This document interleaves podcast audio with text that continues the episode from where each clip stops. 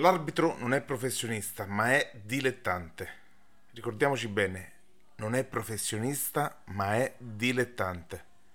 Tempo fa, quando accanto al nominativo dell'arbitro di una gara di calcio si metteva la sezione di appartenenza, ci si aggiungeva spesso sui giornali anche la professione del direttore di gara. Questo perché si è sempre considerato, giusto o sbagliato che fosse, che la figura arbitrale non appartenesse all'acclamato mondo professionistico. Ma perché questa differenza?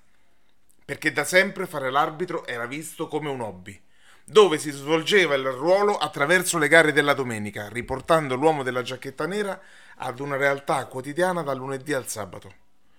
C'era l'assicuratore, il bancario, il veterinario, il consulente informatico, l'elettricista, l'avvocato, il commerciante, il dentista, il medico, il fotografo. Insomma, c'era sempre una professione ad accompagnare il nome dell'arbitro. E anche oggi è così, Cambiano i tempi, adesso c'è internet, ci sono più partite da dirigere, più focus nelle gare televisive, più spostamenti e sempre meno tempo per prepararsi. Ma l'arbitro è rimasto dilettante, signori, e da dilettante deve guadagnarsi il mangiare, svolgendo una professione vera. Eppure in Serie A i signori col fischietto in bocca viaggiano su stime di 40 o 50 mila euro l'anno. E addirittura chi ha la qualifica di internazionale, che sono massimo 10 persone, pure sugli 80.000 euro l'anno. E perché allora non si riesce a far divenire l'arbitro un vero professionista al pari dei calciatori, degli allenatori, dei tecnici, dei direttori sportivi, dei dirigenti, insomma. In fondo vivono tutti lo stesso mondo. Negli anni 2000, a fronte delle vigorose istanze degli interessati, si cominciò a teorizzare la possibilità di istituire una sorta di professionismo per i direttori di gara, con tutti gli onori e gli oneri collegati a questo status.